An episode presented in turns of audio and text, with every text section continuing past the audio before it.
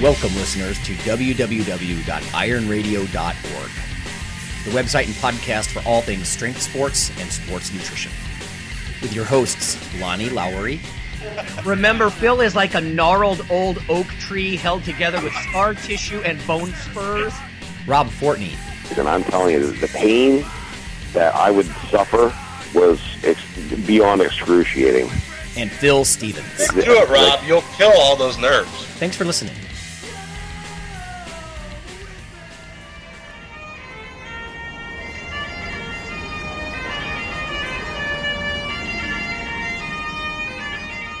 Welcome, Iron Radio listeners. This is Lonnie Lowery. I'm an exercise physiologist, uh, I'm a nutrition professor, and I'm a former competitive bodybuilder. I'm going to run solo a little bit at the beginning here. Uh, then we're going to catch up with Phil uh, toward the end of the news segment. And then we're going to have a discussion with Phil about essentially fatherhood. He had a discussion with Jim Wendler, and we'll have a clip from Jim and that sort of thing, and essentially just get a little deep on you, uh, delving into some of these uh, topics of how self actualization and uh, manhood and that sort of thing just relates to giving back and, and, and whatnot. So, but um, all right, so I am running on uh, just a couple hours sleep. Uh, had a wee hours arrival back from Ireland, and so what I want to do is actually share a little bit um, about some of the key dietary components that that culture has, uh, because weightlifters really lean in this direction in a lot of ways. Beef, potatoes, uh, even relaxing with a stout beer. You know, what are these things like? These typical dietary patterns. Um, let me also just digress for a minute. Uh, I was there presenting some coffee data with students on serum epinephrine, right, adrenaline, and how it gets elevated uh, from a combination of coffee and brief ballistic lifts. I don't want to go into gory detail about this, but essentially, most research on coffee and caffeine deals with fatigue fighting effects, and you know that's cool, uh, or endurance exercise, but that's not what I do, and that's not what many of you do. I mean, we might like to have an aerobic base, but in any case, um, the interesting finding was that there was a statistical trend, a strong trend, but it wasn't statistically significant. So take it as what you will. We're talking about p values of like between 0.06 and 0.09 for you stats people, but uh, it was a small sample size, and that was part of the problem. But anyway, the point is, uh, there was a 400%, I mean, if you want to put it in percent, increase in the group who got two packets of Via Instant Coffee before their brief lifts. And literally, we're just doing a couple of sets, maybe nine total repetitions of some um, 50% loads, but maximal dynamic efforts, right? So explosive, lighter loads, just a handful of reps with benching, squatting. Um, and after consuming decaf, it really wasn't enough stimulus by itself in the control group or the decaf group to um, to raise their serum adrenaline levels. And as you might know, adrenaline is related to muscle power output and several things, several of the adaptations that we see with strength training and exercise. But um, yeah, and like, geez, oh, 430 to 450 percent increases depending on which time point we took the sample. So we give them some coffee uh, after we took a blood draw and then 60 minutes after they finished the coffee, we did another blood draw, so just to get the coffee effect, and then we did a blood draw at the very end after their brief ballistic lifts. Uh, and definitely something interesting, or at least trends towards something interesting going on. It just reinforced to me really sort of a mechanism, right, between the alertness. We had another poster that was exploring the the effects of alertness and focus and whether you get habituated to it. And at least from our data, uh, which was a larger uh, number of subjects, 35 maybe. I'd have to go back and look, but uh, there was no blunting of some of the alertness and focus, and that's contrary to some of what prior research has suggested. But again, this was specifically as part of a pre workout arrangement, right? Have your Java and then hit the gym for a handful of um, brief, non fatiguing lifts. So I haven't really seen much of that in the literature, so I thought you guys might be interested in that. Maybe we could talk about that a little bit more in the future.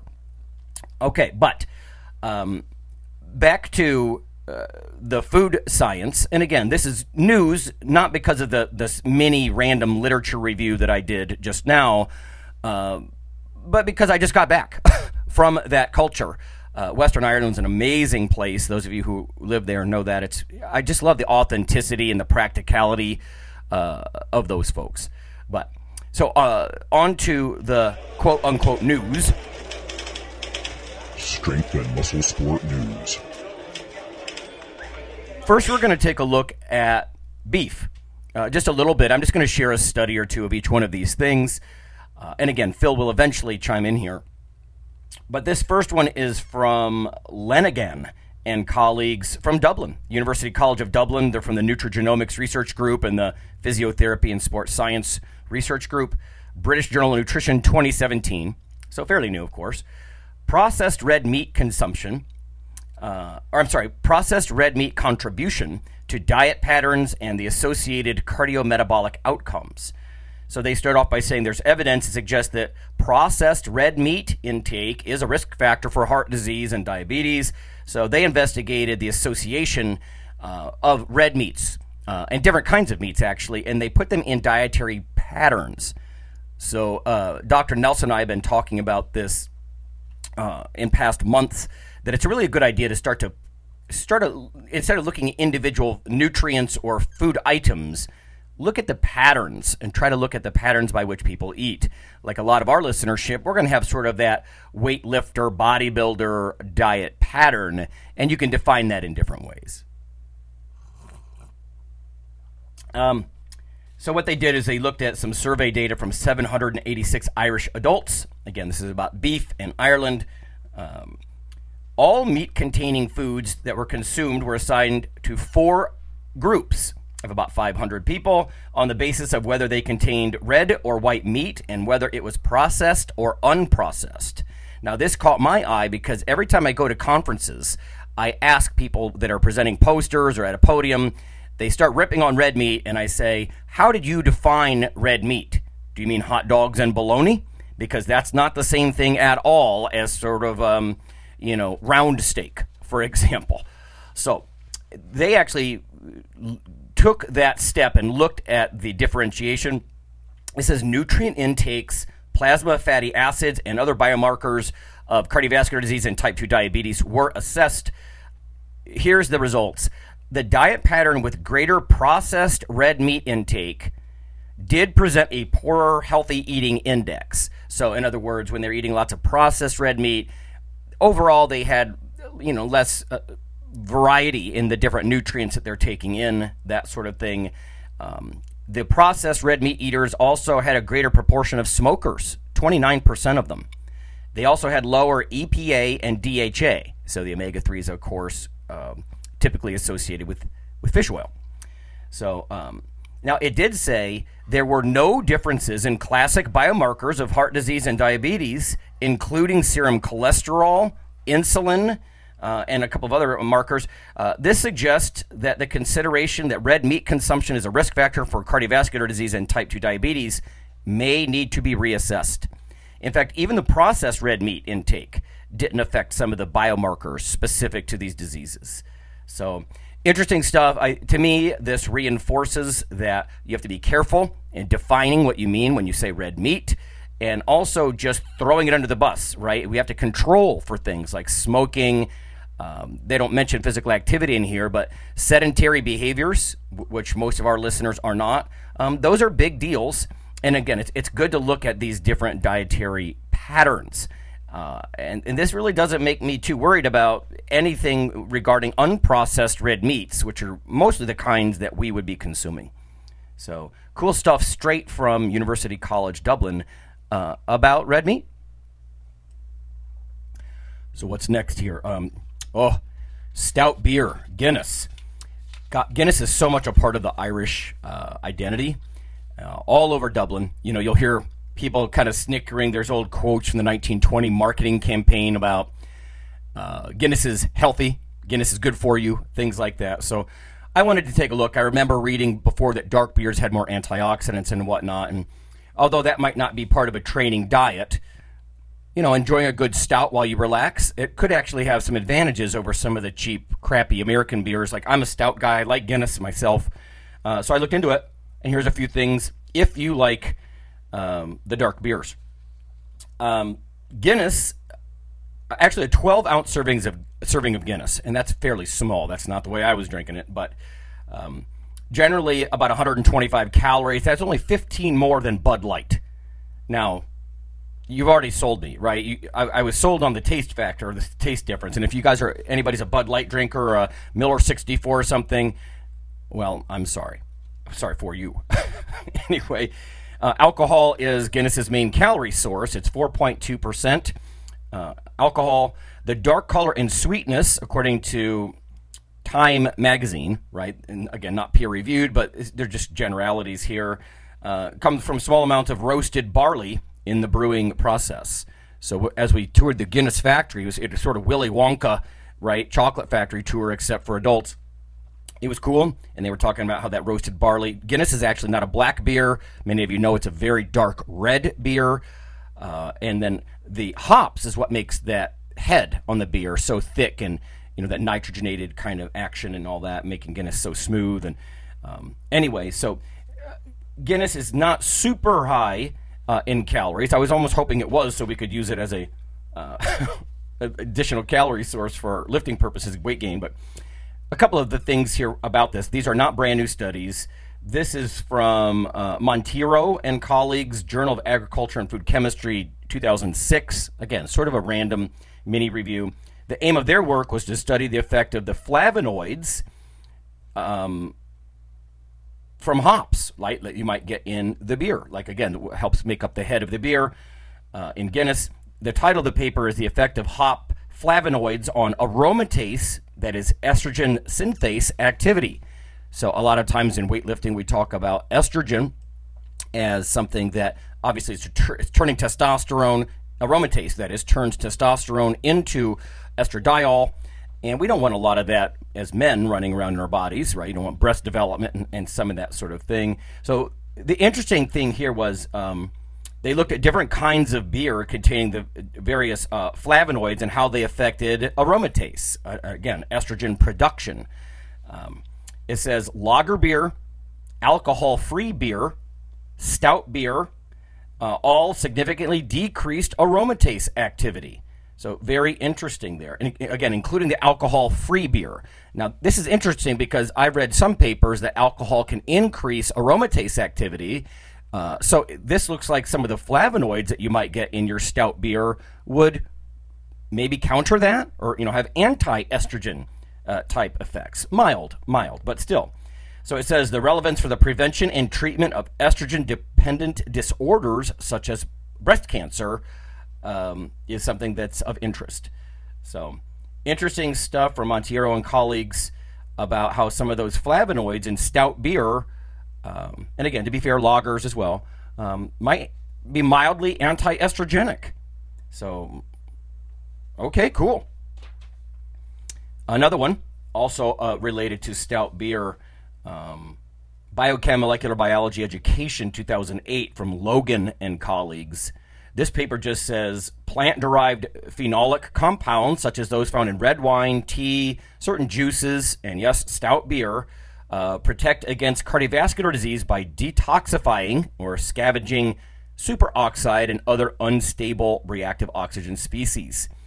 And it goes on to say the ones that are very rich in phenolic compounds, red wine, green tea, blueberry juice, and stout beer all exhibit appreciable superoxide scavenging. So, interesting stuff. Maybe you're getting some mild anti estrogen effects.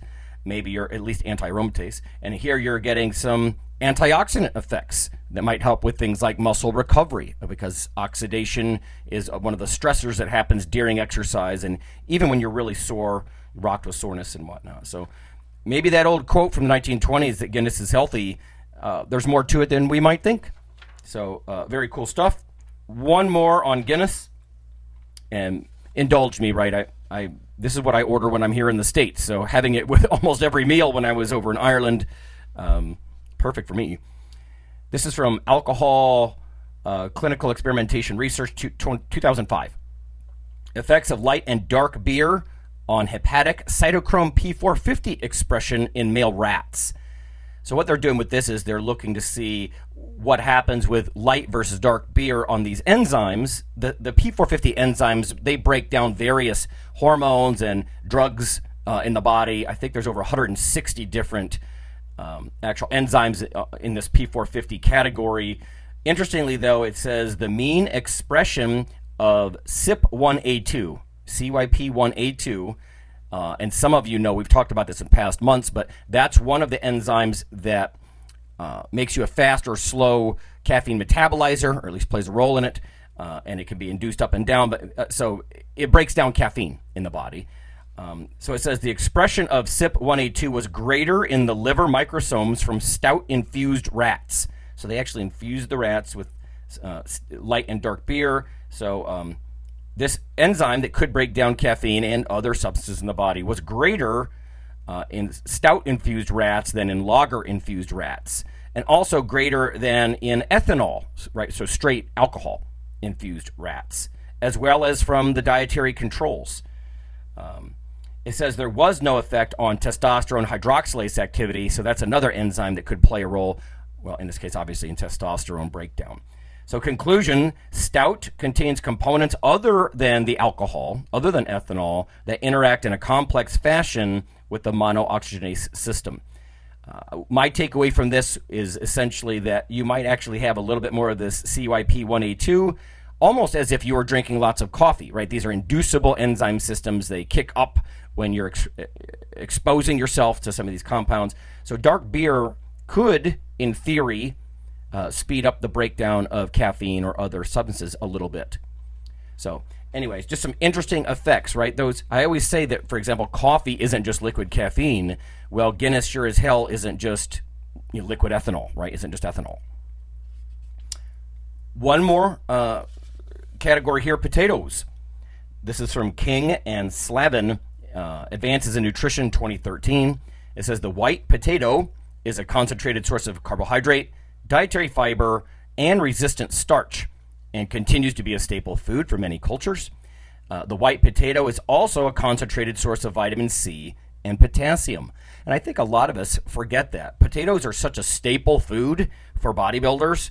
Uh, yams, red skin potatoes, brown skin potatoes. There's some some differences in glycemic index and whatnot, but uh, often a staple. And if you think about it, many of the things that the anti-carb, the really low carb groups focus on would be gluten and grains. And well, this this this is a carb source without grains, right? And it's got fiber. It's got more potassium than a banana, for goodness sake. So it says popular potato foods often contain more fat calories than carb calories. And if you think about the way that they're consumed outside of bodybuilding circles, that's usually true. Hash browns, French fries, right? It's actually more high fat, and that's why potatoes often uh, get a bad rep in some ways like the red meat thing, right? Uh, so it says, however, potatoes should be included in the vegetable group because, again, those critical nutrients that they, su- they supply vitamin C, potassium, fiber, uh, things of that nature. So here we have King and Slavin uh, back in 2013 saying, depends on how you eat them, right? How you prepare the potatoes. And the last one here, um, Molecular Nutrition Food Research 2014 by Kubow or Kubau and colleagues. Extract of Irish potatoes decreases body weight gain and adiposity and improves glucose control in a mouse model of diet induced obesity. So let's take a look at this. Both sexes of mice were fed a high fat diet for 10 weeks with or without these polyphenol rich potato extracts. Uh, interestingly, the extracts attenuated weight gain in male and female mice by as much as 63%, which was associated mostly with a reduction in fatness, in adiposity. Um, the mice that received these polyphenol rich potato extracts uh, also showed enhanced capacity for blood glucose clearance, so a little bit better carbohydrate tolerance. So they go on to note that um, these these particular uh, polyphenols from potatoes may serve as a part of a preventive dietary strategy against the development of obesity and type 2 diabetes. So, again, some antioxidant type activity here from the potatoes as well. So, cool stuff there on beef, uh, Guinness, potatoes, some of the things that I've really been consuming quite a bit lately and really enjoying doing so. Uh, but uh, we'll we'll go over to Phil here, and we'll see. Um, I know he's got a little bit of news before we go to break. Uh, didn't you see something recently about red meat allergy? That doesn't sound fun. No, I mean, I mean, my wife were joking. I was like, "Oh, just end me," but there's something new that these ticks are carrying called the Lone Star tick, um, and then it has a scientific name of the tick. But anyways, so basically, kind of like Lyme disease, they carry it. They don't have a cure for it. They don't even know how to cure it yet. But the ailment is called galactose alpha or alpha gal. It's transmitted by the Lone Star ticks widely distributed in the southeastern and eastern United States. And, anyways, basically, if they bite you, they can pass this on from animals. The only people that don't have this protein in them, the only animals, I guess, are apes and humans. Um, don't have it in them naturally.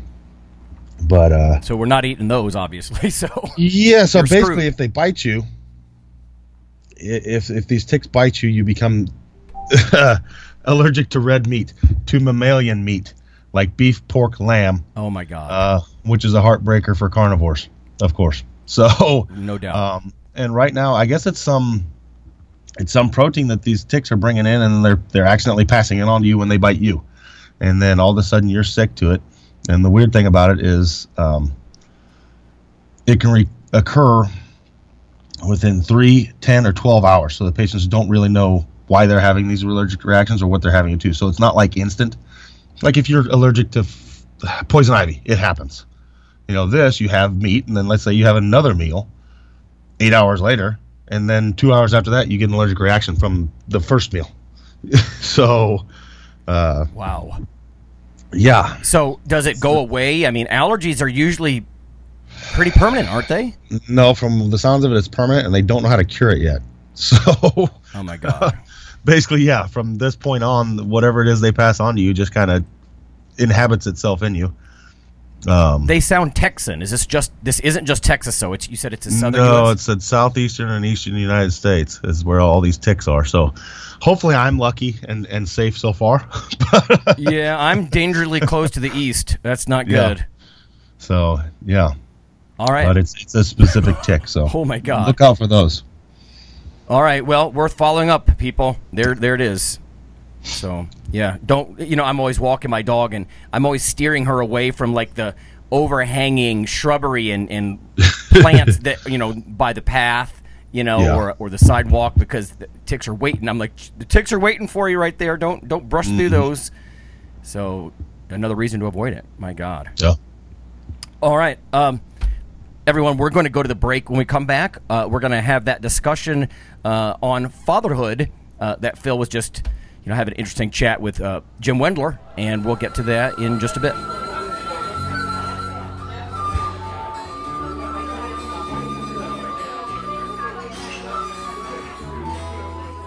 Hey, listeners, this is Dr. Lonnie Lowery. If you've ever had anyone critique you uh, on your protein intake as part of your weightlifting lifestyle, oh, you poor meathead, all that extra protein is going to rot your kidneys or weaken your bones or dehydrate you or give you gout or who knows what. Uh, there is a book available. You could simply Google CRC Press and Lowery. And what I've done is reach out to experts all over the world and create a book, a single compendium that you can hold up and say, This is why I consume extra protein. This can be very valuable when you're um, being quote unquote educated uh, by various professionals on the topic. Uh, there's enormous amount of literature in this book on the safety, uh, the effectiveness, how protein works in cells, the history of protein and weight trainers, uh, much more. So, again, please check out CRC Press and Protein and Lowery. You can just Google that. And uh, I do, full disclosure, I do make a small single digit uh, royalty on the book, but that's not why I did it. I did it so we can all have something, uh, our particular population, uh, to both defend what we do and to inform our nutrition and our eating. Thanks.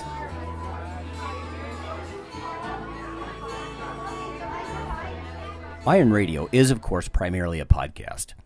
But over the years, there have been technical glitches calling for backup streaming and listeners who wanted the convenience of other sources of audio content. Toward this end, Iron Radio is now simulcast and backed up on YouTube. If needed, please search Lawnman07 or Iron Radio from within YouTube. There's not much video, but if you like to listen through YouTube on a Roku or other living room device, there you go.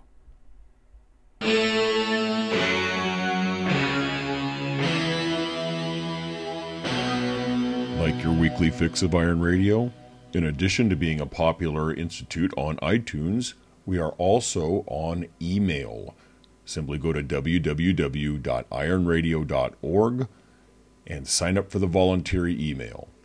You'll get a once per week email, no more. That's little more than the show notes and a link to the audio. So go for it.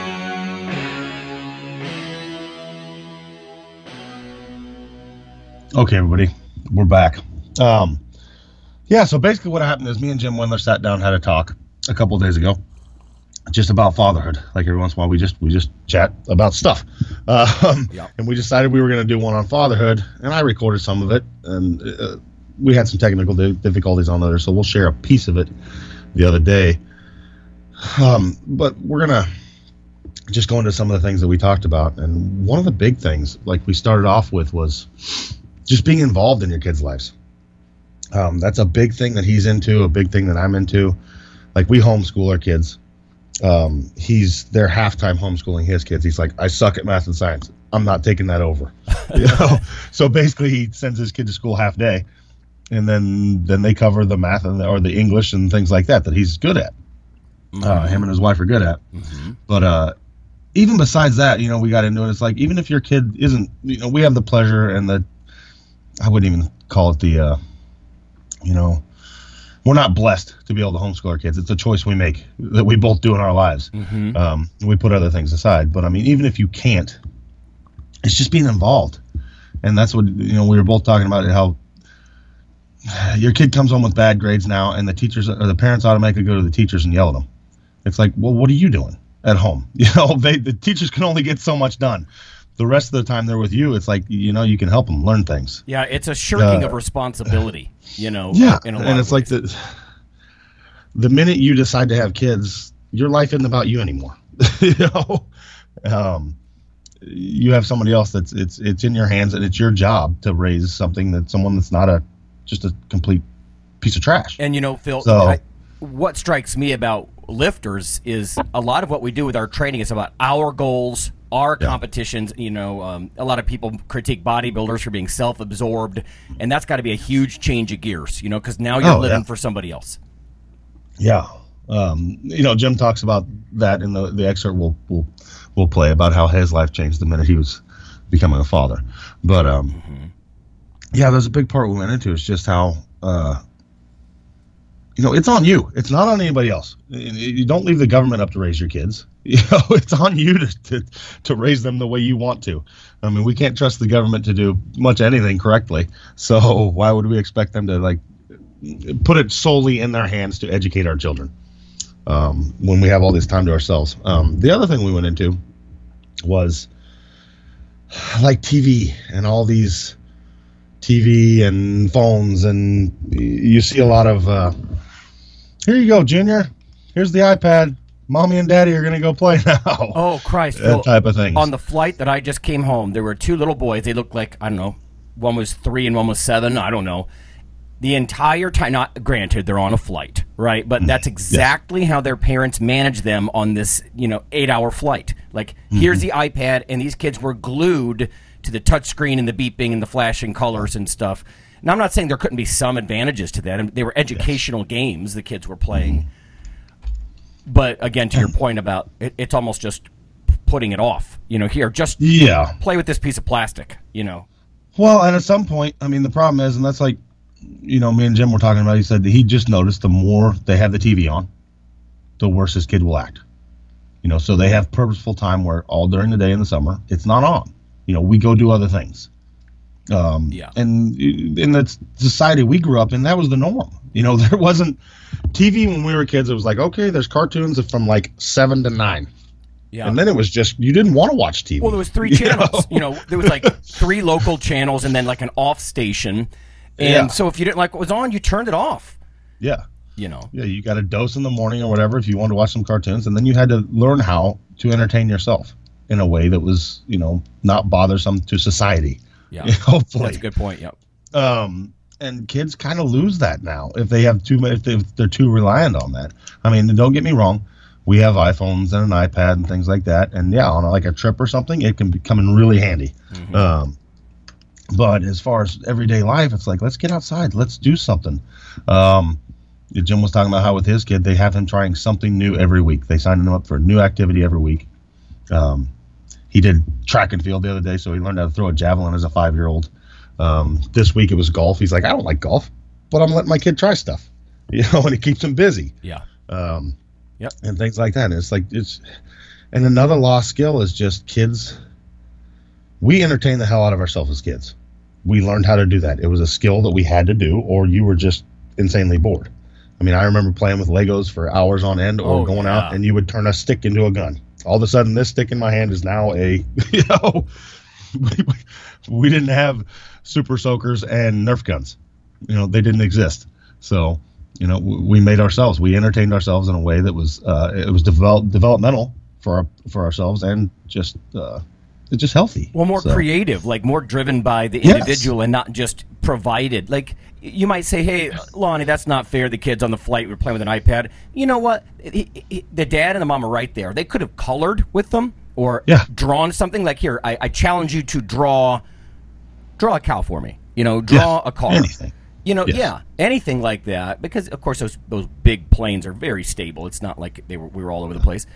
But again, to your point, right? Then then they're left relying on their own creativity, and that's. I mean, look at the like lifting. I, I started lifting when I was 13 Mm-hmm. Um, when did you start lifting? Were you a a teenager?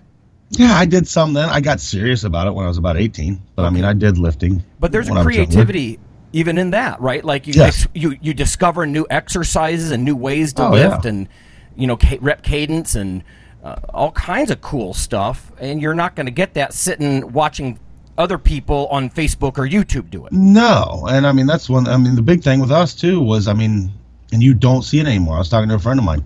Like I don't know if there was a day that like when we were kids there wasn't a pickup basketball game or football game or Oh yeah, baseball game. You drive past parks now and schoolyards, and there's nothing there. There's no one there. Nerf, you know, and that's right. all we did. you know? Football, like that was a.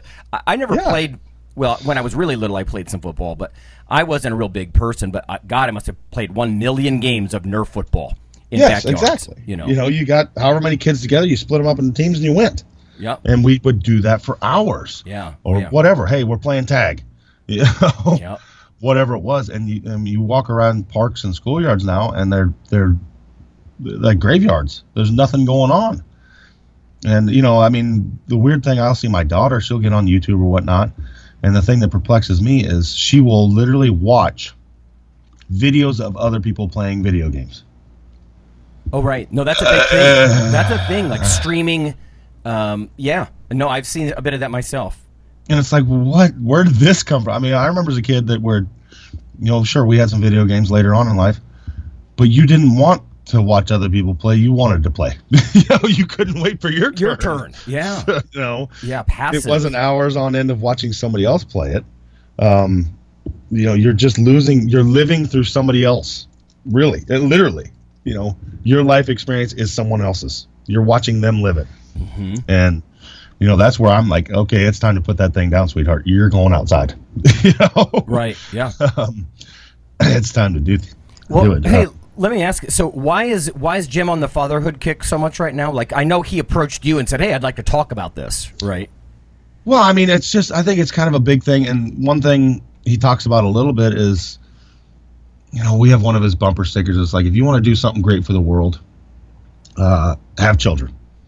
If you don't want to have children, mentor them. If you don't want to do either of those things, just stay out of their lives.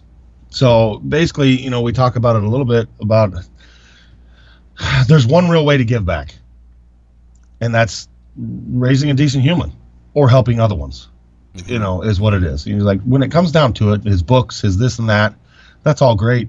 But if nobody uses that information and nobody on the street, you know, in real world and passes it on, um, it's all for naught.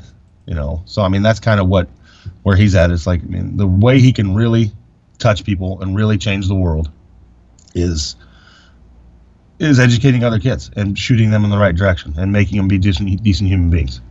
Yeah. So I mean that's really the only thing that's a surefire way that you actually did something great for the world. you, and know, I have actually to change somebody's life. Right.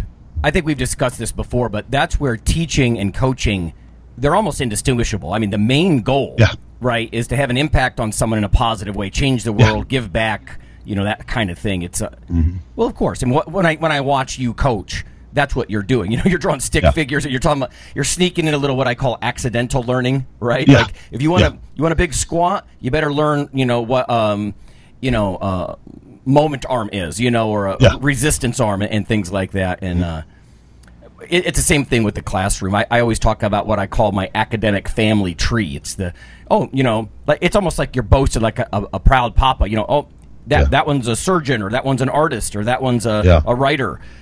You know, and I, I got to think there's a lot of similarity and. Science journals, of course, a lot of our listeners know have impact factors, which is basically how many other journals point and reference your paper, you know, and, and that journal. But those impact factors, even the really big ones, oftentimes they pale next to a podcast, right? Or a, Yeah. uh, you you know, like some social media. But the problem is there's no gatekeepers anymore. And you know, Rob used to bitch about this that.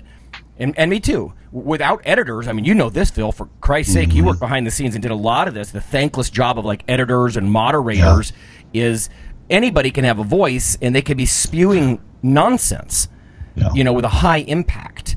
So it's Yeah. almost like a responsibility. It's like the Spider-Man thing about with great power comes great responsibility. If you become a accomplished lifter, coach, teacher, you almost have a responsibility to have some impact, you know, and beyond just um, you know 80 people reading a journal article, you know. So Yeah, um, we go into that, and then of course because both of us, what we do as coach, you know, we talked a lot about, you know, him and the football team he's working with, me and the wrestling team, and you know, basically you got 25 kids, and if you're lucky, let's say you have a team of 25, five of them really want to be there, and five of them really want to work hard. That's if you're lucky. But the neat thing that happens is if you touch those five, and you give them driven, the other ones won't work as hard but compared to what they were doing, it raises. You know, raises the bar for everybody. If they see Johnny and Jimmy and and James all kicking butt, well, we better step it up a little bit too. And that you end up passing on to so many people, and it, I'm already seeing it now. I've only been working with these kids for six months, but what happens if you make this one do something amazing? The other kids see it. No, now I got four more. Four more came in because they want to do what he's doing.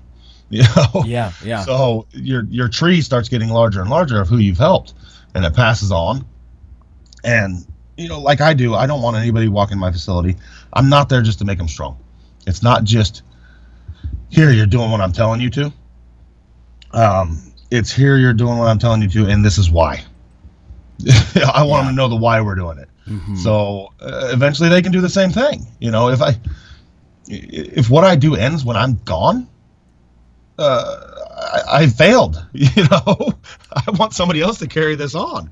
Um, I'm sure, like Louie, you know, Louie getting up there in age. I'm Yeah. sure he's passing as much as he can on too. He doesn't want, you know, if Westside just goes away, uh, something's lost. You know, a big part of the world's gone. yeah, what's his If nobody- legacy, you know? Yeah, what's the legacy if, if nobody ever takes those reins and really gets in and learns it? And that's, you know, kind of what I think most of us in, in coaching and and teaching are, are in for. So Yeah, I think it's a natural progression. Once you're in your 40s, there's an old uh, samurai text, and it, they literally talk about really don't listen to anyone too much until they're about 40. Now, this is a ballpark. Yeah. I know we have 20 and 30 year old listeners who are like, I know stuff. Uh, yes, you do. Yeah. But they're just saying from life lessons under the bar or whatever your, you know, whatever the skill is. Uh, those are the guys you really start to listen to. And honestly, I think it's a natural progression to move toward coaching because, you know, when you're 50, your joints aren't quite what they were. You know, you might be str- you might be roughly as strong, but you're gonna you're gonna blow something possibly. And so, what do you want to do? It's it's natural to move that on. I mean, people talk about like often in, in my department uh, academically, there's a lot of talk about sports and sports teams. I don't really keep up with a lot of team sports unless I'm feeding one of those guys. Now I'm interested, right? So, Yeah, and again, it's it's that sort of legacy thing, you know, and Yeah. um, so Well, and that's, I mean, another big part of it is, I mean, as a coach, as a teacher, whatever you're doing, whatever you're doing to mentor these kids, you end up being a lot more than that. I don't know how many times, and Jim talked about it too. You know, we're there to make them stronger. But here comes Johnny, and hey, Phil, this happened this weekend. Like me and my parents, this. You end up being a, a psychologist and a, a friend, and mm-hmm. you know much more, much more than just hey, I'm here to make you stronger. They start to confide in you, and then you know that's part of your job. You know because it does impact. Uh, if Johnny had a hell of a night at home and got kicked out of the house. That's going to impact his strength training too. So we deal with that. Yeah, You know? that's you know um, that's something I call the the apprenticeship model. It's something Yeah. that I do a lot with. I use research projects to do it. Like, what's your question? Let's develop a question together and go through every step to answer that. Right through publishing or presenting something, but we've lost that apprenticeship model. I mean, there's even a lot of discussion in higher ed about character development and is it the teacher's responsibility? But I think to your point, it's almost unavoidable, right? That at some point, it's it, there is going to be uh, lessons learned, like hard work leads to rewards. You know, things Yes. like that that come into play. That you know, you can't. You're not just dispensing information. I mean, somebody could read a book and I guess get a bit of that, but uh, yeah, it's that uh, apprenticeship mentorship model that sort of drives me. Uh, and that's got to be similar with what you guys do. Oh yeah, and it's I mean, and also I mean, if you want a kid to totally, basically as a as a coach, what you want to happen is somebody just to totally buy into your system. You got it. You have to believe in what this, what I'm having you do. If you don't believe in it, it's not going to work that great. The minute you buy into it and just believe in it and live it, it's going to work. And if you can help help Johnny through a tough situation outside of that, there's a bigger chance that he's okay. He's here to help me with everything. I'm going to do it. I'm going to believe this guy. I trust him. Trust, yeah. You know, Yeah. there's this trust factor that's built through other stuff besides strength training.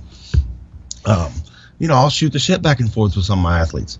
Uh, you know, social media for me is mainly it's for business, but a lot of it's with that. I'll get on there if, if two of them, one of them hadn't shown up for a couple days, I'm dropping them a line. I'm, I'm ribbing them a little bit on on on social media. Yeah. Hey, where you been? You know, this and that. And, Mhm. you know, it, yeah, that's that's partly me ribbing on them. But when we're, you're dealing with 16 to 14 to 18 year old boys, ribbing on them, ribbing on each other is is uh, it's part of your relationship. You know, it's it's it's showing that hey, we're friends.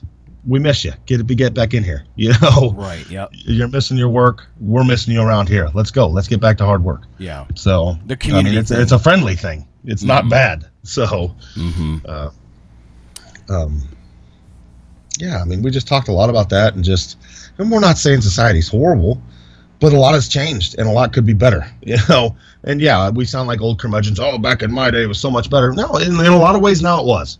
You know, there aren't kids out running around playing. Recesses are being shut down. You know, and that kicks back more on us as parents. Okay, I got to find these outlets for my kid you know, we're going to play sports. We're going to do whatever. And that's like Jim was talking about his first son. He said, I told him, I don't care. I don't care if you do sports. You need to be in some kind of shape.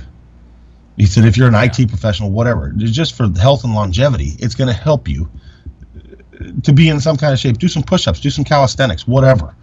Um, and there's enough proof out there now, which you can throw out there that, I mean, that that type of stuff helps your men- mental side of the game too. Oh, absolutely. I mean, this loss of recess. I mean, that was another big reason we pulled my daughter out of school, and my son probably just will never go to a, a regular school.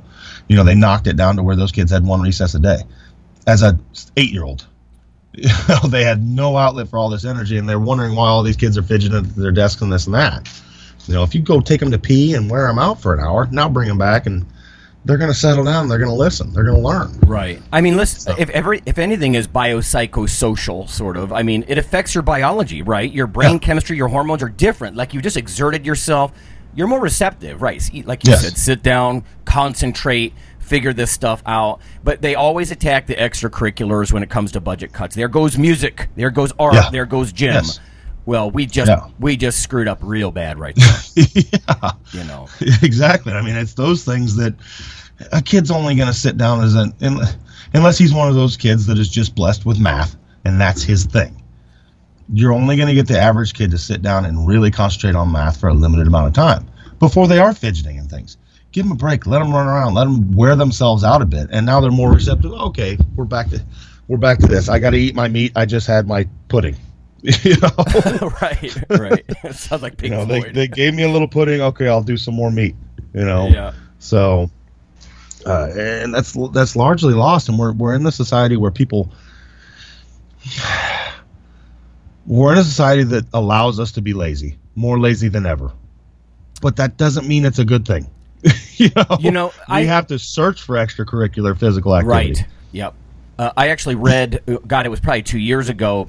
Uh, there was a comment. It just made me think, and I don't even remember where I heard it, lay source or published, whatever. But they were essentially saying that collectively we're smarter because of our connection with the internet, and we can look up something, Google almost anything. I mean, imagine what that does in the classroom. You know. Yeah. Um, but individually we're we're dumber, right? Yeah. Because we don't you don't have to know certain things about art or music or biology or whatever because you could simply grab your cell phone, right? Yes. So collectively smarter, but individually we're getting dumber. Uh, Yes. That's disturbing to me, right? Because when you're a Renaissance man or woman, you can draw on, like Steve Jobs used to say, it's connect the dots. Like you're not always immediately aware how that art project or how a history lesson is going to affect your science, for example. But you can go back, eh, you know, when you look back, you can connect the dots, like the way he learned calligraphy and how that affected the Mac. You know, there wasn't just courier font, blinking, green blinking nonsense on your screen. You're dry, boring. You know what I mean? And so you can draw on a lot of these other concepts because you're not individually dumb. You're well read mm-hmm. enough. You're well. You're self actualized enough that you can actually bring something to the table. Well, even memory. I mean, the amount of memory that we have to use now. Basically, people don't have to remember anything because it's at the. Why do I need to remember that? I can just Google it again when I need it. Yep. you know. Yep. I still remember my childhood phone number. I remember my my first boss's phone number. I have no need for it, but I can tell you it right now. there was things like that that we it's it's embedded in my me- memory bank because we had to. And you don't have to anymore. You just store the numbers on your phone. What's what's Charles's number? I don't know. People say, you know, let me look it up. Mm-hmm. You know, they don't have to engage their brains that way anymore because they just stored the, this thing does it for them. Well, what happens if that thing breaks down and it's gone? You know, now you're, you know, the ability to read a map, you know, to to know directions, things like that. Yeah. I mean, Yep. it, it's it's all in your hand now, and you don't have to do it yourself. I mean, look back at. I mean, we were. Look back generations, we were worse than the generation before us as far as that goes. I mean, uh, back in the 1700s, 1600s, they just knew the way. They didn't have a map. You know, they just memorized the. I passed that tree, I'd go past that rock, and then, came maps. Now we have a map. We have something to look at, but we can read this how to get there. You know, and so in, yeah, in certain ways we are collectively smarter than ever, but in other ways we are we just don't use our brains like we used to. You know, Yeah. the memorization, the the skills. Yeah. that we you have to learn. I think physicality. That's why weightlifting. Actually, Chris Shugart had every a bunch of people write a little thing like, "What did you learn from lifting?" And I'm like, "Well, if anything, I think it's a it's a metaphor for the challenges of life. You know, like if Yeah. you want something to be satisfying in the end, you have to sacrifice to get there. You know, Yeah. and I mean, what does weight do? It presents an immediate challenge. You can't read Yes. about that. You can't watch someone. Honestly, you can, right? Unfortunately, Yeah. so many people online they just you know the ones they're Yes. they hang out on forums and YouTube and they're just critiquing everyone else. But it's Yeah. to me, it's like that man in the arena quote from uh, was it Teddy Roosevelt? You know, it's it's Yeah. easy to cast aspersions at someone else about how they might have done better.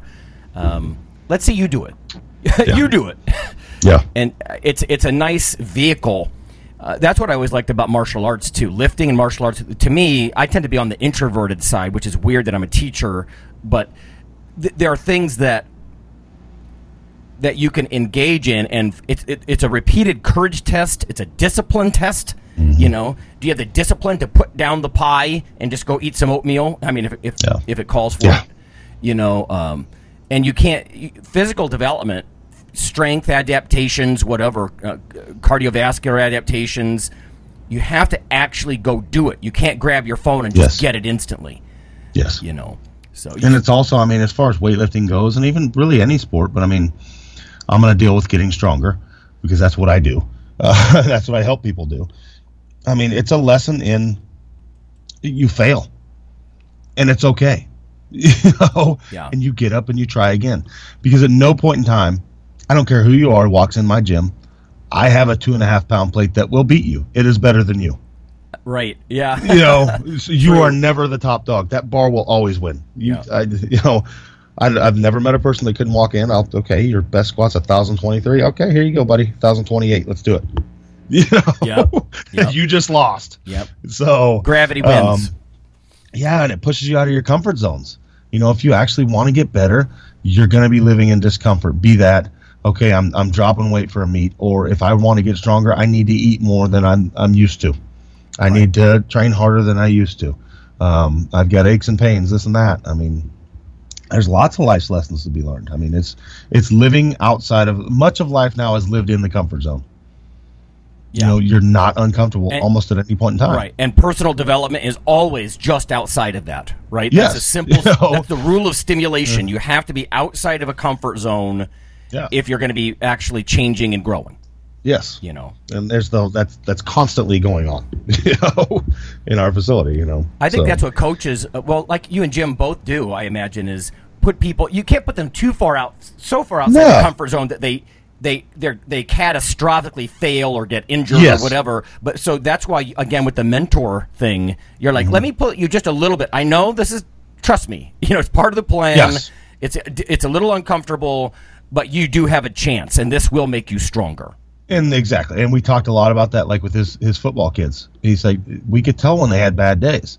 Hey, you know, why are they why are they going at this? Well, he said, so what we do, we change our plan. We'd give them something we knew they could win at. They'd have to push for it, but they would win. Mm-hmm. So you change your plan, and that's I mean the best way to get people succeeding is let them succeed. Give them something they will win at, Build and they will want more. Yeah. you know? Yeah. so sure you push them hard but you, like you said you back it off. Oh it's a bad day so okay you're doing this instead. And if you try hard you will win. And they do because you give them something they're going to win at. And what do they start doing is they realize that you know oh work equals progress equals winning.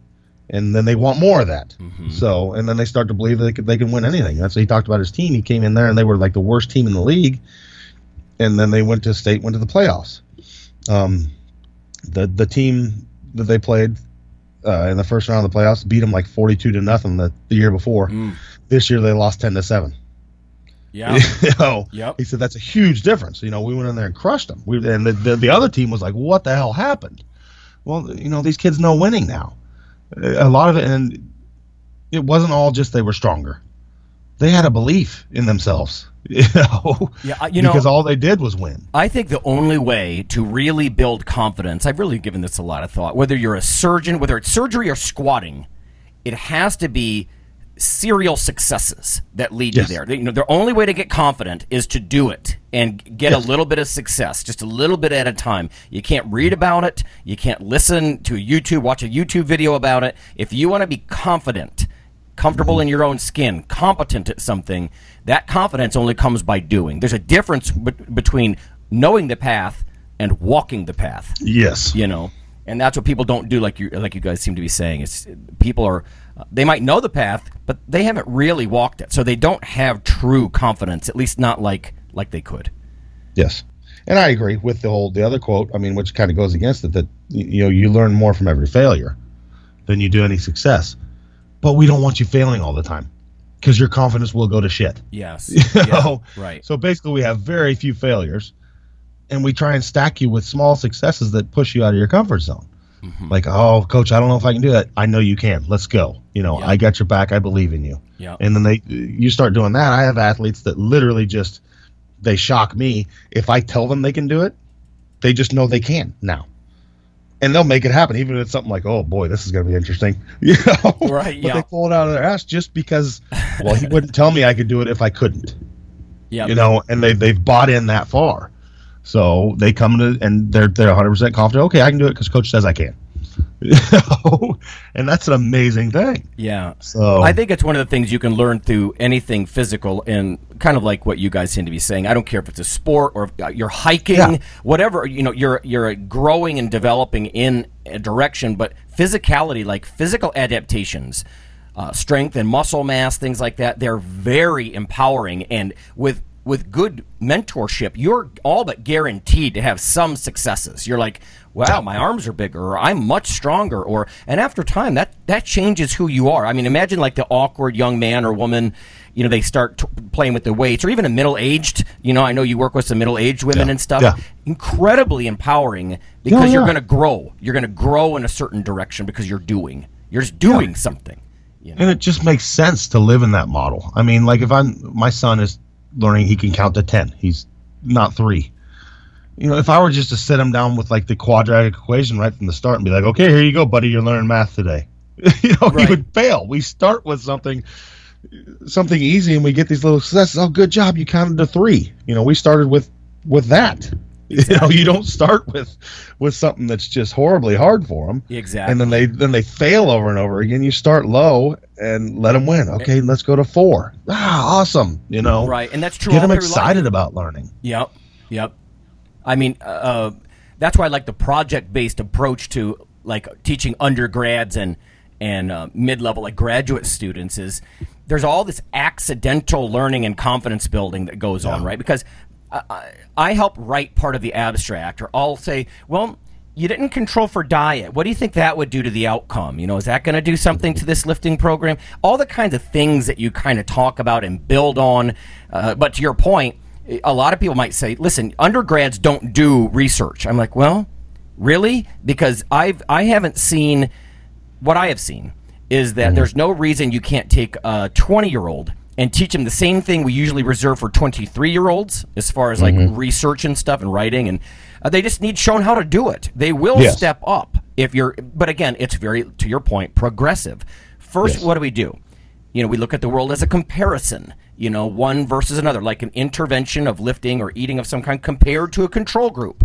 And that begs the question what is that control group? And you know so yeah you you build as you go and it's it's surprising how far people can advance when they do project based kind of learning it's the kind of thing i really like instead of um, teach to the test kind of Yeah. thing you know Yeah. uh, I almost pity like the chemistry prof. They're like, balance this equation. Well, why? Well, just because you have to. And I'm like, well, balance this equation because we're going to use and abuse this knowledge to get you ripped later. you know, that's different. That's it's it's Yes. nutrition and physiology, exercise phys are great. I almost feel like I'm have an unfair advantage because we can always use the knowledge toward application. You know, toward an uh, toward a goal. It might not be immediate goal, but it's going to be something they can they can apply to themselves. You know, and so Well, it makes more sense. It gives them something tangible besides just do this because because I said so. Right. And I mean, I, I, I know these are students, and this isn't the same thing as as fatherhood. You know, like Yes. you guys are talking about, because that's a that's a But more intimate kind of thing. You know, as far as family closeness and Oh yeah, You know, and I mean, you know, we went all over the board. You know, you know, Jim, we were bouncing all over the board. It was it was definitely not PG rated, but um, you know, everything from you know, one of my biggest things with I ride my kids a lot. You know, I want them to be good people, and Olivia's getting up in that age where she's pushing back harder. But the minute I see her outside of our house, like if she's dealing with another authority figure or another parent, she is 100% respectful. And it's like, I won. I'm okay. We have our little deals. I had my deals with my parents. Right. You're going to. Mm-hmm. But I know outside of the house, she's a respectful human being. And that's, I won. If I, if, if we did that, we're in a good spot. Yeah. You know, because she's going to have her battles with us. You know, I'm her parent. She's supposed to. So, right. Yeah. but uh, you know, there's differences. But there's kids out there that don't even know that. I mean, for God, I mean, I have I had a few kids come into my place, or they're there to learn something. We started this wrestling camp, and one little kid's like, "Well, I do it this way." Well, how about you shut up and do it my way because you're paying me to teach you? you know, right. No doubt. if you don't want to do it what you're paying to come learn, go. If you know it all at seven, leave. You know, we're here to go through a progression and teach you something. So it's Yeah. just shut your mouth and let's do it. So And that happens right through young adulthood. I mean, I have a lot of students. The entitlement is almost unreal, and the Yeah. like a lack of respect. Like they want to audit how you graded the test and things like that, and that's that's quote unquote worse than it used to be because the kids grow up with less respect. You know, Mm-hmm. uh, now let's be honest. I mean.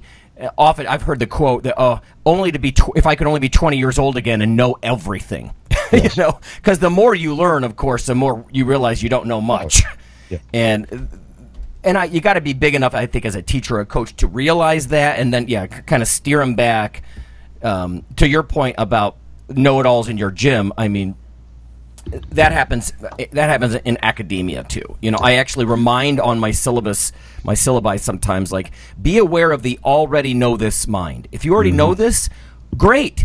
Sit there and shut up and pick out the gold nugget that might be new. You know, Yes. about the tenth time I had to draw out the Krebs cycle and cell metabolism, um, I'm like, already did this, but then Yeah. okay, no, sit down, shut up.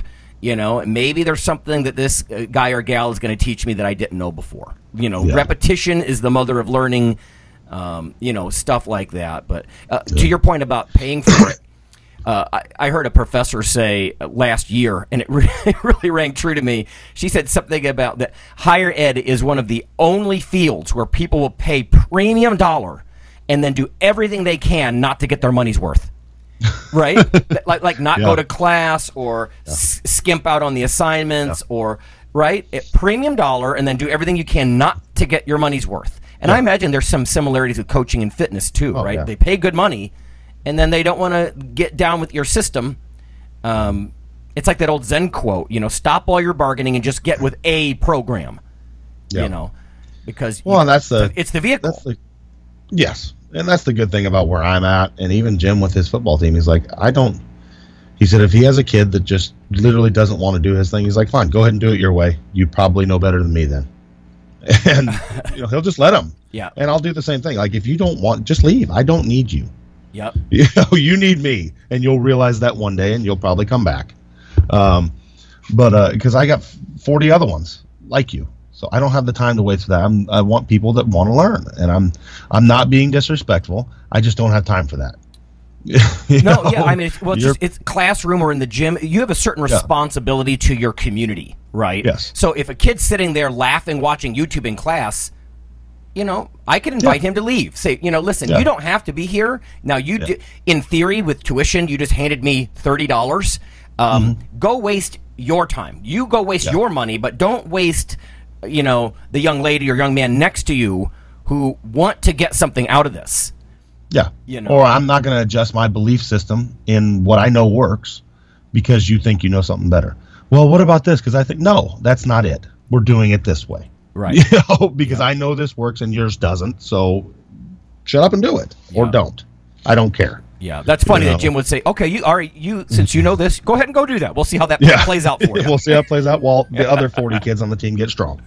You know. I think that's what's funny So- about Jim. He's so matter of fact with like that kind of crack, you know. Like, Yeah. well, let's see what the outcome of that is then, tough guy. Yeah, yeah, exactly. I mean, what are you gonna do? It's it'd be like, I don't know. It'd, it'd be like me going up, uh, paying to go to a seminar with Ed Coan and then arguing with him about this is the wrong way. Oh, way. right. You know, that's just it makes no sense. you know, you just shut up and listen and learn. Yes. You know? So So, all right, let's let's set up the the quote. I, I know that despite the the technical uh, crap, uh, what was it that that actually survived out of your conversation with Jim? Well, I think we just added on, but uh, you know, basically, it's going to talk about, um, you know, his big way of giving back, what he figured out. You know, Okay. Mhm. like you said, we each we each have a way we can give back in this, being a mentor, this and that, and he figured out, you know, his what he can do as coach, and he doesn't get paid for it. You know, he decided to just do this. You know, he Yeah. went to the high school and don't he donates his service to I'm going to help these kids because he was a you know he knows strength training. He was a Division One ball player at Arizona, um, and so I want to go in there. I have a passion for helping these kids succeed.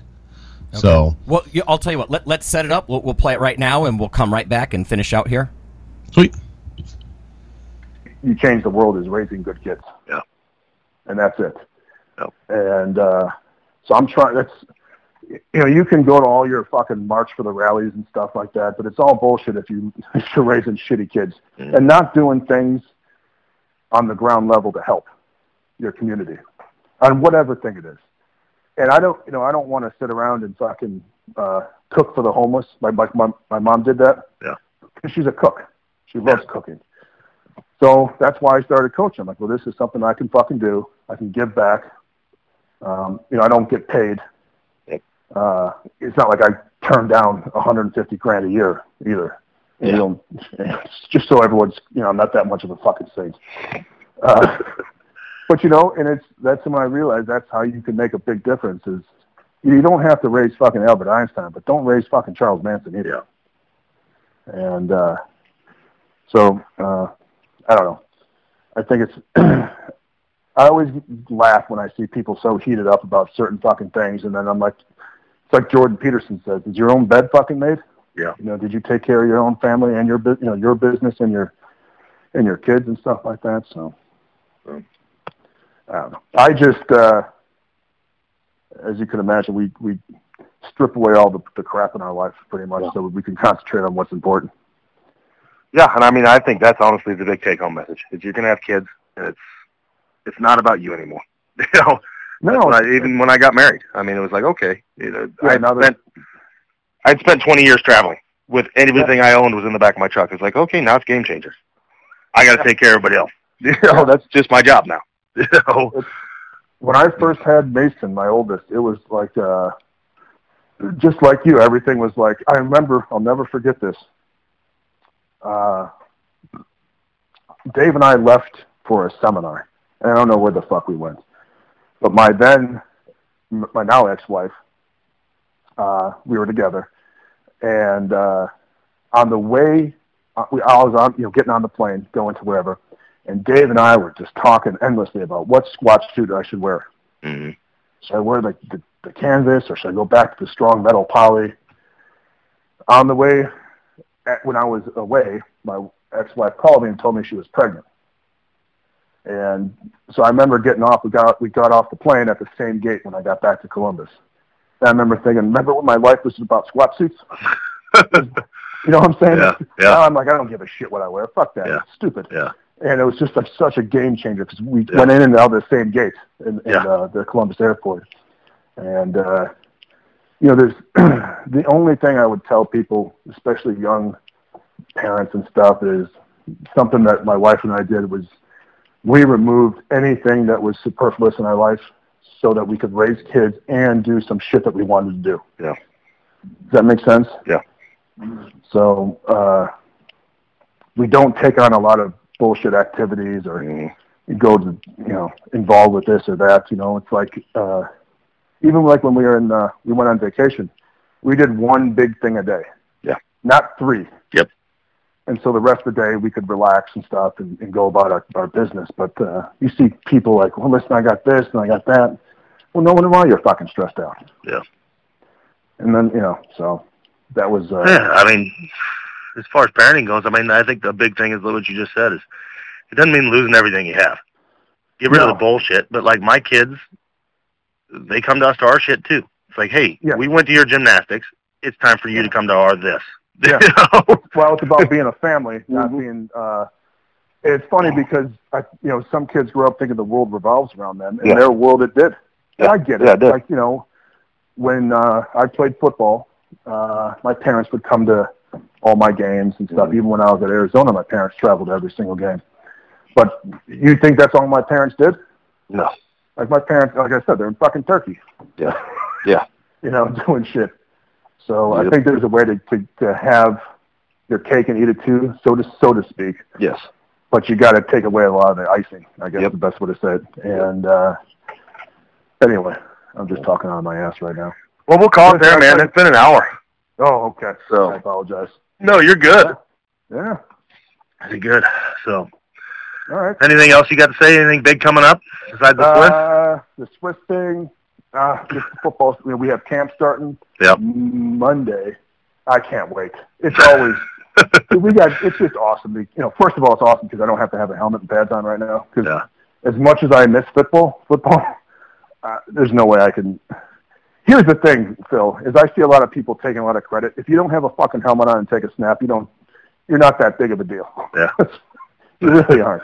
You know what I'm saying? Like, Yeah. it's one thing to to have the like everyone sees the glory on Friday or Saturday nights.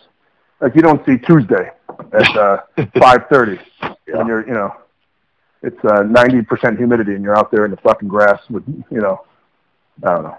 So yeah, I'm just excited. I'm excited to see what the kids can do. Um, even if you know, I tell the kids, I don't care how many wins you have either, but you, you won't quit, and you will, you know, physically.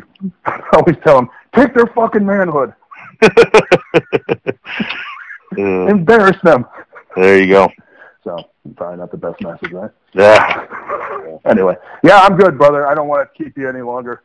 Uh, You're good. I'm going to get back at it Thank you very much, Phil. Hey, I Yep. appreciate the friendship and I appreciate the business. Yep. And uh, you and I really violate a little bit. I mean, we're not fucking best friends, but uh, Yep. you never do business with your friends, but we were able to keep all that shit. And part of that is having Juliet in the business. Oh, yeah, for sure. So she does a good job. So, Yep. th- but thank you for everything, Phil. You've done a great thing. Yep. Have a good one. Yeah. All right, brother. I'll see you. Thanks for coming on. Bye. Okay. Bye bye. All right. Well, uh, obviously that kind of stuff is appreciated. Um, fill me in though, Phil. What? I, I honestly don't know, right? Because I, I'm under a rock in, the ivory tower sometimes. What is Jim? Does Jim own a facility like you do? What's his perspective No. these days? basically he has his he has his home gym in his house and you know like one thing we talked about in there's one of the biggest things that him and his wife did and i did too we have these odd parallels is we stripped our lives clean of anything that doesn't matter so like jim has one car for his whole family and you know lives in a modest house and doesn't collect things uh, so he just has he has his home gym and then he goes to the football he goes to the high school uh, to help the kids so Oh. basically he goes and strength coaches at the high school Oh, I see. so, Well, in addition to his writing, and I mean, is he still cranking oh yeah, out books? I mean, still what's- writing and and has a full like music set up in his basement. Um, Oh. So still writing songs, still playing songs. Uh, Cool. so things like that. But yeah, he's uh. We talked about both of our families' dreams. Is once the kids are done, basically you have to keep a certain level of life when your kids are around, um, just because they deserve it. You know, my kids would be pissed off if we just loaded up and packed up into the woods and just hid somewhere. it's not fair to them. But like Yeah. him and his wife and me and mine are, you know, the ultimate goal is just to get some little place in the out in the sticks somewhere and just exist at some point. Wow. So- super minimalist. Yeah. Yeah. So I like it. Uh, So, uh, you guys, he has how many kids now? Jim does two. he has two. Yeah. Okay, and you have two. And I have I have two young ones in the house. We have five. So, wow. Yeah. but I have I have a 10, 10 year old and Odin. Good God, he's going to be three this month um, already. So, but Cool. living living with us. So Well, it's fun to explore a topic. I guess we got a little heavy this time, but th- that, you know what? Things like having a, a mission statement for your family, people don't do that anymore. You know, like what are we about as a family, or what are we eventually going to do? It's funny what you're talking about because Kelly and I have talked about that quite a bit. Ultimately, if I could save enough money, uh, we're just going to go build like a little hobbit hole somewhere and just live in the sticks. You know, Yeah. Uh, that Yeah. kind of thing. Now, I might want to have a solar panel and you know some well, yeah, Wi-Fi access or something, but more or less off the grid and enjoy Yes. simple things. You know, painting, drawing, music, you know, gardening, whatever. Uh, it's something that a lot of people have lost, and I think one of the cool things now is, and, and you and Jim are both poised to do this. Uh, maybe we all are in some level, and, and that's that you can still have a broader impact factor. You know, if we come back to that, you can be fairly isolated, but you can still sort of teach and help you know from from that point Oh, of yeah. isolation if you wanted to because of social media or writing a book you know or or stuff like that i'm still Well, and even the- my facility and stuff, I never see me ever giving it up. I'll be like the eighty-year-old dude in there that's walking around with a walker and helping. oh people. yeah i love it But all my my my where I live will be, you know, I can detach and get away. You know, right yeah but i think you should write your book you know fully illustrate it you got to put your art skills to work there some cool because that's something that uh, i don't think many other writers could do like you write Yeah. and have the masters in art Like you could do stuff that other people couldn't. I'd love to see a book like that instead of just slapping you on the cover of mine with the big deadlift. That was my ten minutes of fame or ten seconds of fame right there. That's it. And that So- and you know that book is so specific to a very Yeah. small niche that you know they're like, well, like my royalty checks on that book are so tiny. You know, I talk about it mid show because other than lifters who are interested in eating lots of protein, I mean, it's not one of those freshman 101 kind of textbooks. It's not a lay book. Like it doesn't have a lot of broad appeal, like a purposeful primitive. It's very sciencey. It's very narrow.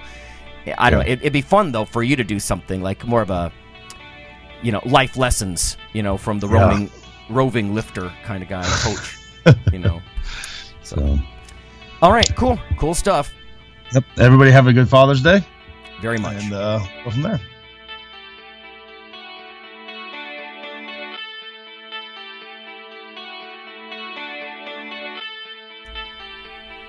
Hey, listeners, have you seen the store at ironradio.org?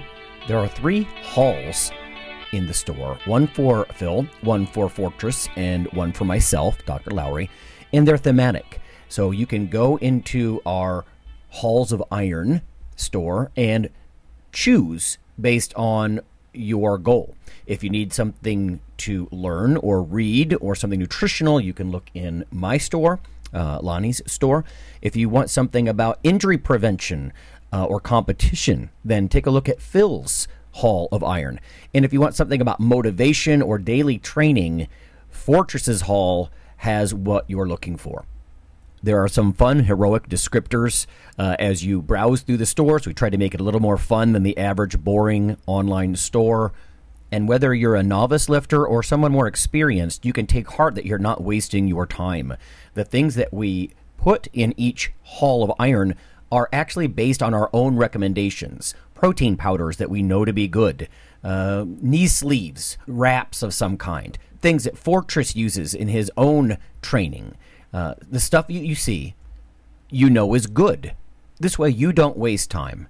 So check out the Iron Radio store at ironradio.org and um, let us know what you think on the forums. And certainly, you can request products, and we will uh, screen them before they go in. So thanks for listening.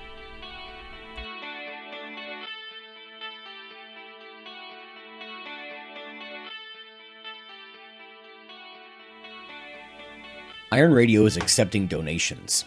If you like what we do, the professors, the scientists, the bodybuilding show promoters, the athletes themselves in powerlifting and bodybuilding, um, please consider making a donation or maybe buying something from the ironradio.org uh, store.